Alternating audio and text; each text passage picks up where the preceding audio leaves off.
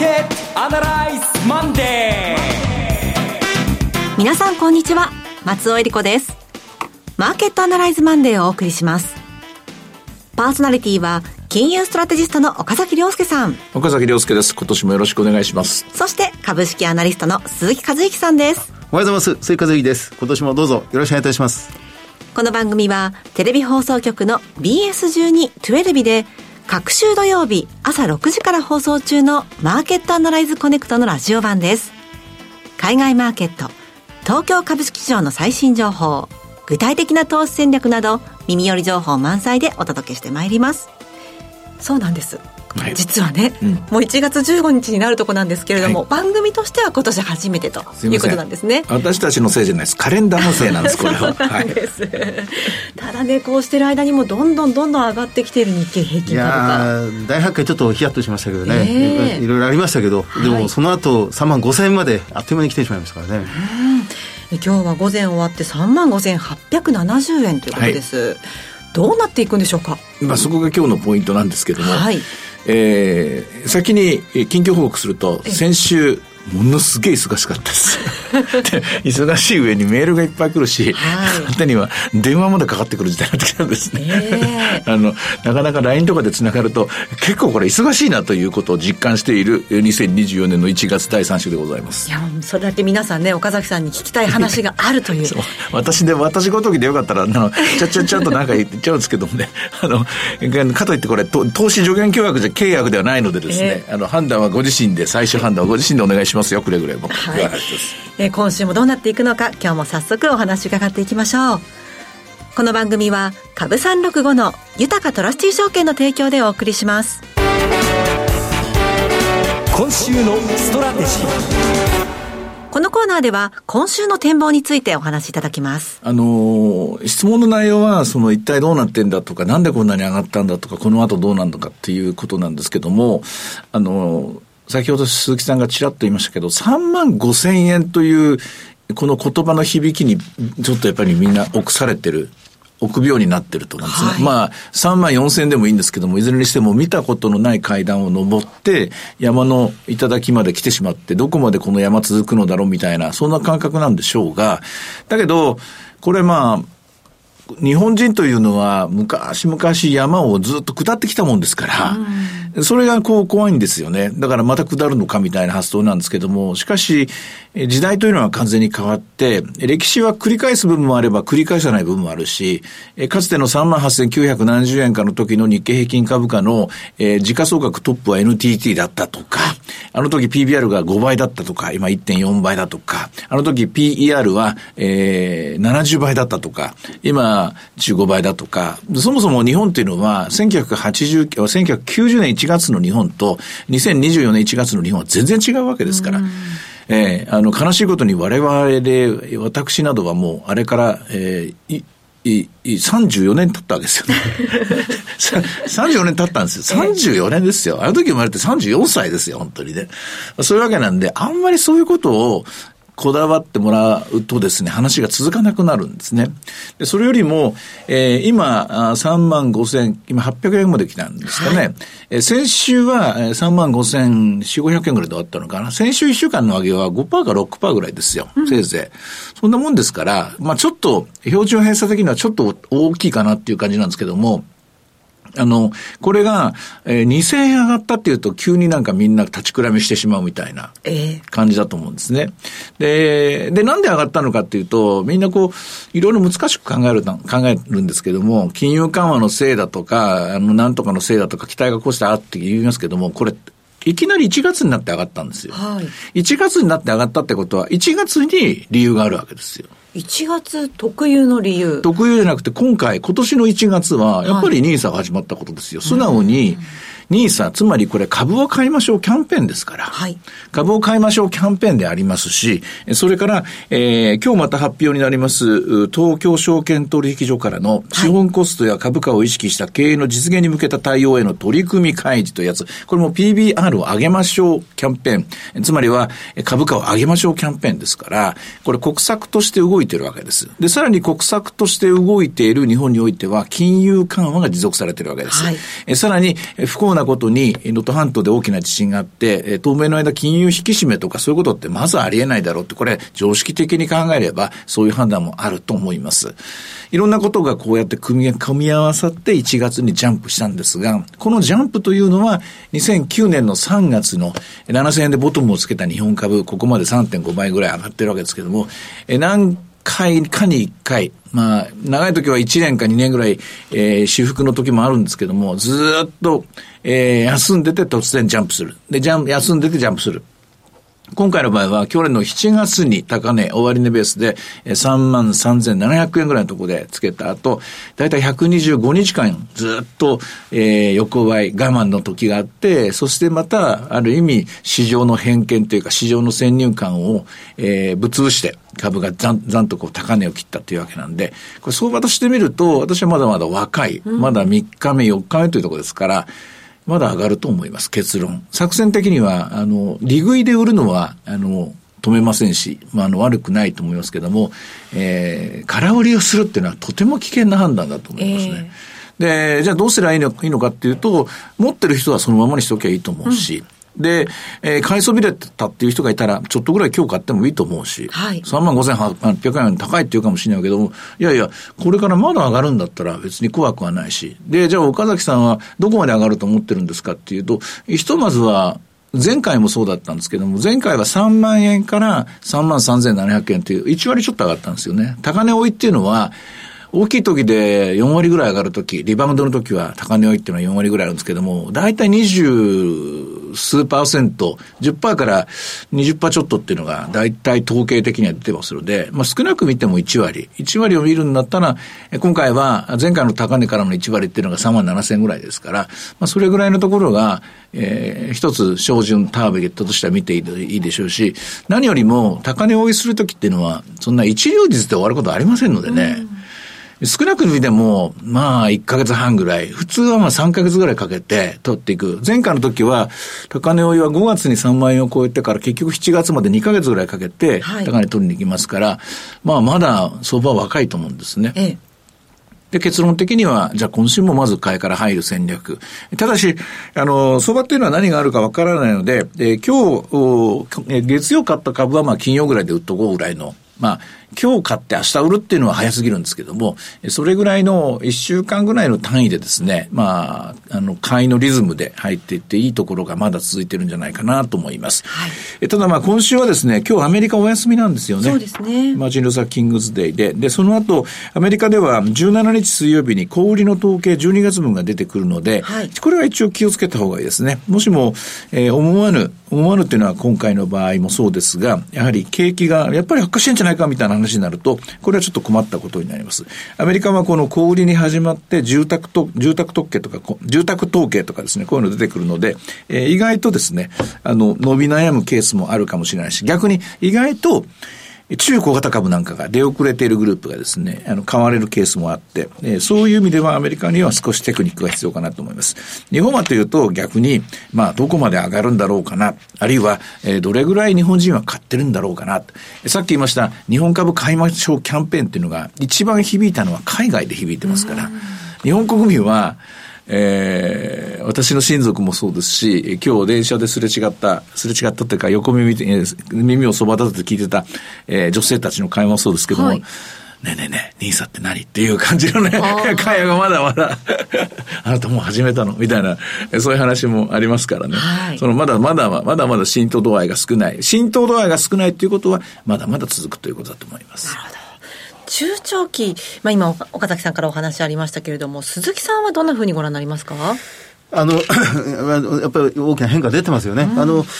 先週金曜日が、あの、小売企業の決算だったんですね。あの、1日で200社ぐらい決算が出てきていて、で、今回、あの、第三四半期ですから、大きな変化っていうのはあんまり、第三四半期出てこないんですね。あの、中間期とか、本決算、第四四半期とか、そこで何かしら方針を出してくるんですけど、ところが、第三四半期にも結構動きが出てまして、ええ、あの、さっき小崎さん言われたように、その1990年の日本と2024年、今の日本はまるで違うっていうふうに言いました。例えばあの、工場をこの30年、40年、まるで作ってこなかった、はい、ブラッシュアップしてこなかったっていう会社がすごく多いんですよね。で、わらべや日曜というセブンイレブンにおにぎり供給してる会社が、今回の第三者の決算で新しい工場を作るっていうふうに発表してるんです。1月早々から。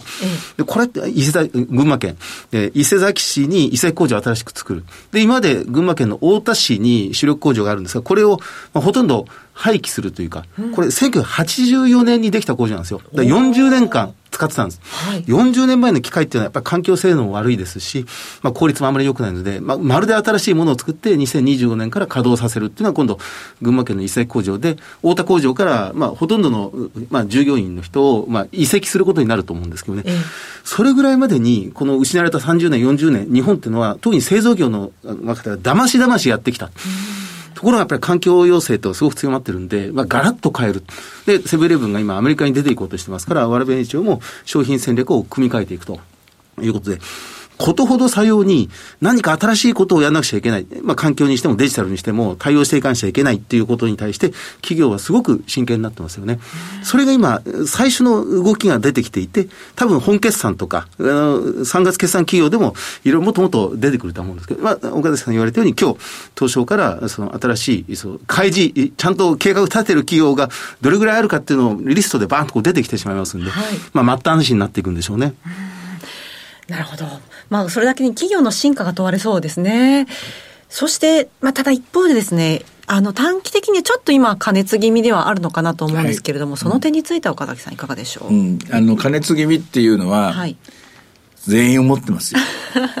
でも全員思ってるって言うんですけれども、はい、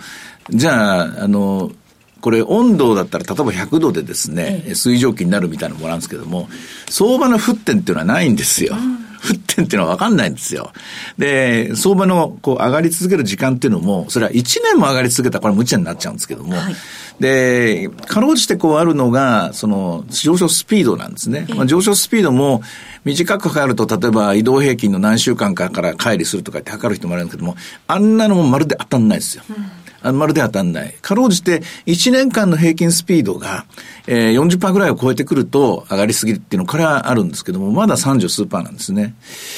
加熱感は、えー、結局上がってても上がる前に行くスピードが1週間で5%じゃなくて1週間に1%程度であれば、これ時間かけてだんだん冷えていきますから、えー、それだけで加熱してるからといって株がピークを、クライマックスをつけることはではないです。ほとんどのああいうデータは申し訳ない、そういうことを計算してる人に申し訳ないですけども、ほとんど役に立たないです。あそうですか。はい、となりますと、こう、今、頼りにすべき指標みたいなものがあったら。カレンダーだけでいいと思います。カレンダーだけ？何日かか、何日目かなだけでいいと思います。はあ。1週間まだ経ってませんよね。ええ。まず1か月見ましょう、これ。そんな感じだと思います。はい。さあ、それでは今日の動き見てみましょう。えー、株三六五いかがでしょうか？はい、株三六は今、あ、881円ですね。ちょっとまた なんか私が煽ったみたいになったら嫌なんですけど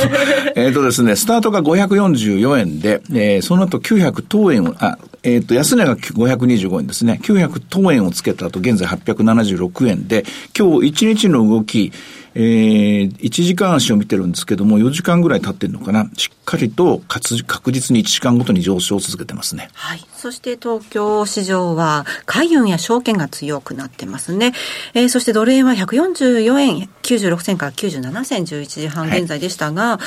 こちらは今週動きいかがでしょう？あの、為替のストラテジスト、エコノミストも一斉に今、模様替えといいますか、収支買いし始めましたね。ほう。あの、みんなもう、直ちに130円だと書きましたけども、今日もあれだったかな、JP モルガンの彼かな、佐々木さんだったかな、150円とかなんか言い出してるし、まあまあ、そんなもんですよ。下の根も乾かぬうちにどんどん見あの見方変えてくると思いますよ。えどんどんどんどんその円高シナリオっていうのが修正を、えー、迫られていかざるを得ない局面にいきなり1月の第3週にも向かってるという展開だと思います。はい。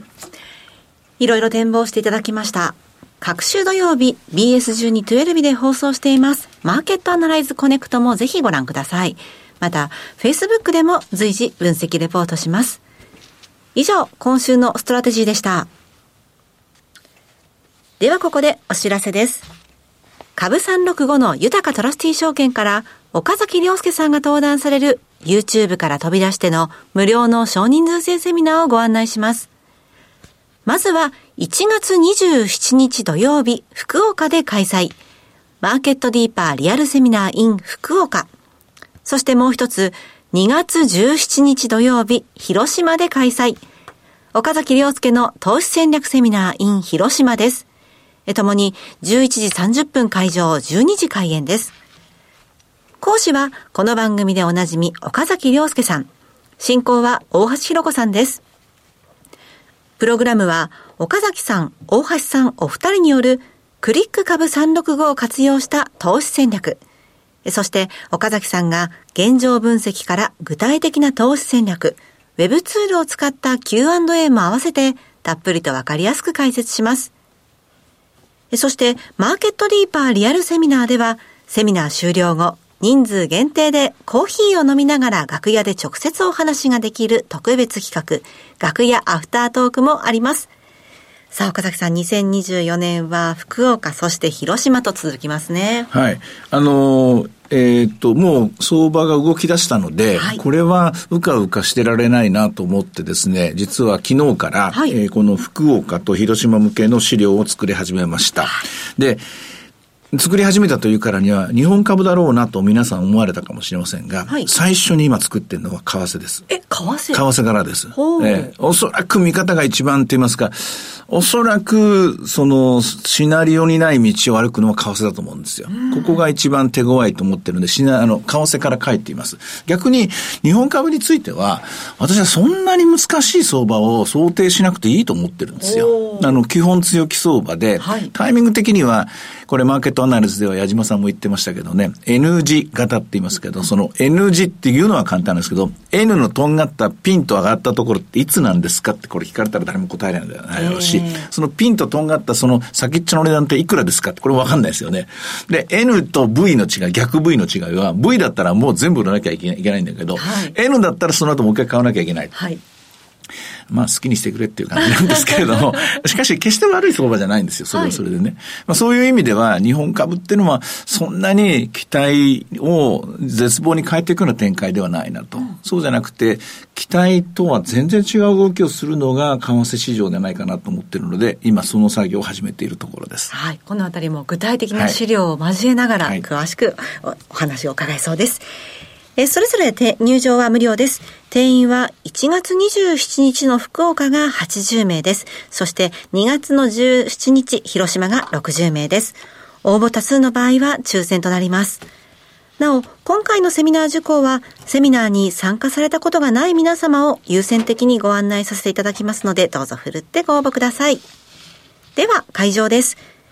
福岡は、博多駅博多口から徒歩6分、TKP カンファレンスシティ博多 TKP ホールです。そして広島の会場は JR 広島駅から歩いてすぐです。TKP ガーデンシティプレミアム広島駅北口ホール 3E です。お申し込みお問い合わせは、豊かトラスティ証券セミナー情報ページよりウェブからお申し込みください。締め切りはそれぞれ、福岡が1月25日木曜日の正午。広島は2月の15日木曜日の正午です。応募状況によっては申し込み期限の短縮や延長を行う場合がございます。貴重な機会ですので、お近くにお住まいの皆さんはぜひ振るってご応募ください。なお、ご案内したセミナーでは、紹介する商品などの勧誘を行うことがあります。あらかじめご了承ください。以上、株365の豊かトラスティ証券からセミナーの情報でした。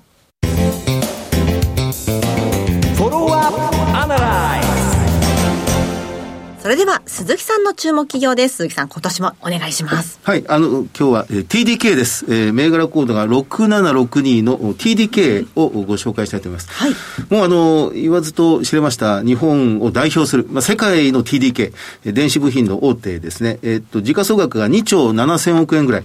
で、えー、売上が2兆円ちょうどぐらいで、えー、まあ、総資産が3兆4000億円というところですから、まあ、若干割安かなっていう、PBR が1.8倍ぐらいです。はい、えー、まあ、PER が23倍ぐらい。配当利回りが1.6%ぐらい。で、株価は先週金曜日にこれ、例の上場来高値を更新するという、まあ、じわじわ上昇してきているところであります。で、えまあ、業績は、まあ、スマホとかパソコン市場が今少し調整ムードですので、あまり良くないんですが、あの、11月に発表した第2四半期では、売上がマイナス5%、うん、営業利がマイナス28%、で、通期がマイナス、営業利マイナス11%で、まあ、少し弱めの見通しになってるんですが、はい、まあ、ただ、あえて、えー、この TDK をご紹介したいなと思うのは、あの、製品貢献量という、あまり聞き慣れない言葉を TDK がその世の中に訴えてるんですね。製品貢献量ええ。あの、要はスコープ3って聞いたことあるかもしれませんが、はい、要は CO2 をどれぐらい出すか。スコープ1、スコープ2、スコープ3と言われていて、スコープ1は直接的に、まあ自分たちが製品を作った時にどれぐらい温暖化ガスを出すか。スコープ2っていうのは作った製品を売り上げるとき、あるいは輸送するときにどれぐらい出すかっていうことが問われて、スコープ3っていうのはサプライチェーン全体で CO2 をどれだけ出すかっていう。えー、だから自分たちじゃなくて、自分の取引先まで含めて、えー、まあ CO2 を、まあ限りなくゼロにする。スコープ3で、えー、まあハードル以下のところしか取引しないなんてアップルとか、うん、まあ世界の先端的な企業っていうのはもう随分強く打ち出してきていて、はい、だから自分たちだけでなくて、その自分の取引先にも目を配らなきゃいけないっていうのが、まあ今、グラスゴー COP26、28なんかでも追求されているところではありますけどね。で、電子部品がどれぐらいこの温暖化ガスの削減に貢献してるのかって誰もわからないんです。ええまあ、私たちが作ってるスマホは、あの、まあ、CO2 削減には効果あります。でもそれは、その会社のアップルの技術なのか、あるいは本杯の技術なのか、あるいは本杯に納入している TDK の電子部品の技術なのかがわからないんですね。なるほど。そこまで詳細化されてない。そうです。で、TDK はこれ2016年に、その先端的な取り組みとして、この製品貢献量として、はい、自分たちの電子部品がどれぐらい CO2 を削減しているかっていうのを目に見えるようにしたんです。あの、まあ、まあ、他の会社もやってるかもしれませんが、TDK がそれが一番先端的で、ええー、COP26 グラスゴーの2021年11月に、あの、まあ、世界に先駆けて、まあ、先端的な取り組みとして、えー、COP26 で紹介した、紹介されたという会社なんですね。はい、要は、その、この製品の、まあ、このコンピューターでもいいんですが、うんありとあらゆる、まあ、風力発電機でもいいんですけど、ありとあらゆる製品のこの環境貢献度がどれぐらい高いかっていうときには、TDK の部品を使うことが、まあ、一番その穏やかでいられる。使う側としてはですね。はい、世界が、まあ、同じその積層セラミックコンデンサーを使う、うん、あるいは、まあ、インダクターといわれるコイルとかチョークとかっていう、いわゆる電子部品を使うときに、まあ、で、それだったら TDK の部品を使おうじゃないかと。あ同じ性能であったらですね。というところがおそらく評価されてくるんではないかな。なんていうふうに思ったりなんかしているところでありますね。あの、風力発電で、その、まあ、新越科学と TDK という世界の二大、まあ、協力磁石メーカーがいて、はい、風力発電には、まあ、彼らの協力でネオジム磁石なんですが、まあ、これがないと風力発電がなかなかうまくいかない。まあ、ただ、その、まあ、レアメタルであるネオジムという物質を使わずに、いかにこの協力磁石を作っていくか、まあ、新越科学はちょっと先行してるんですけど、まあ、おそらく TDK は発表してないだけでまだ、まあ、やってると思いますけどね。あの、まあ、これから、うん、まあ、その2年、3年ではなく、もう少し先を見た場合、2025年、2030年というところを見た場合に、まあ、TDK の立ち位置というのはもっともっと大きくなってるんじゃないかなというふうに思います。はい。えー、2024年最初にご紹介いただいたのは6762の TDK でした。さてマーケットアナライズマンデーはそろそろお別れの時間です。ここまでのお話は岡崎亮介と鈴木和之と松尾恵理子でお送りしました。